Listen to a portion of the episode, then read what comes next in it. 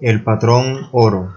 Este es un sistema monetario el cual surge en el siglo XIX. El patrón oro es una forma de medir las unidades monetarias, es decir, el de las monedas de un país, las cuales eran totalmente convertidas en gramos de oros.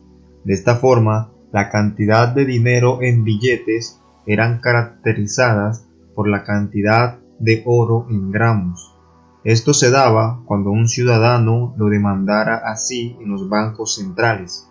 Esta era una forma de medir la cantidad de dinero de billetes impresos, de igual manera en este caso en gramos de oro.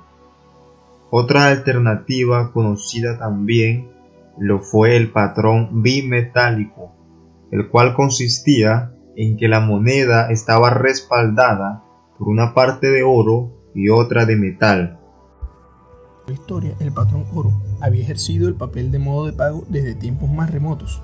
Sin embargo, la primera medida formal que establecía el metal dorado como institución legal fue tomada en 1819 por Inglaterra, la norma estableció que el papel moneda fuera intercambiable por una cantidad de oro definida, es decir, a precio fijo. Los ingleses, la cual fue la primera economía mundial entonces, empujaron con el poder de su moneda este sistema monetario y de este modo otras potencias adoptaron dicho patrón a lo largo del siglo XIX.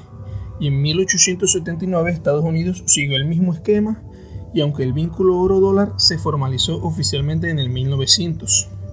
Más tarde el patrón oro terminó perdiendo fuelle con la Primera Guerra Mundial y los países en conflicto para financiar la contienda necesitaban más recursos económicos de los que les correspondía según su cantidad de oro.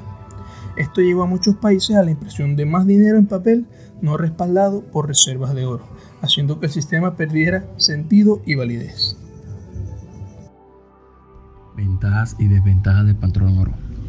Una ventaja del patrón oro es que evita que pueda ocurrir inflación cuando un gobierno imprime demasiado dinero. Si una nación comienza a inundar la economía con dinero adicional, cada unidad de su moneda compra menos y menos. Una desventaja del patrón oro es que hay una oferta limitada de oro.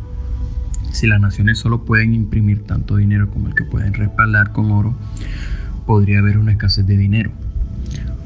Otra ventaja del patrón oro es que estabiliza el comercio internacional.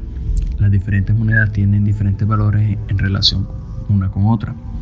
Estas tasas de cambio pueden fluctuar desmesuradamente dependiendo de las condiciones económicas. Una otra desventaja del patrón oro es que restringe la capacidad de los gobiernos de hacer política económica. Una práctica común durante tiempos económicos difíciles incrementa la oferta de dinero para estimular la economía.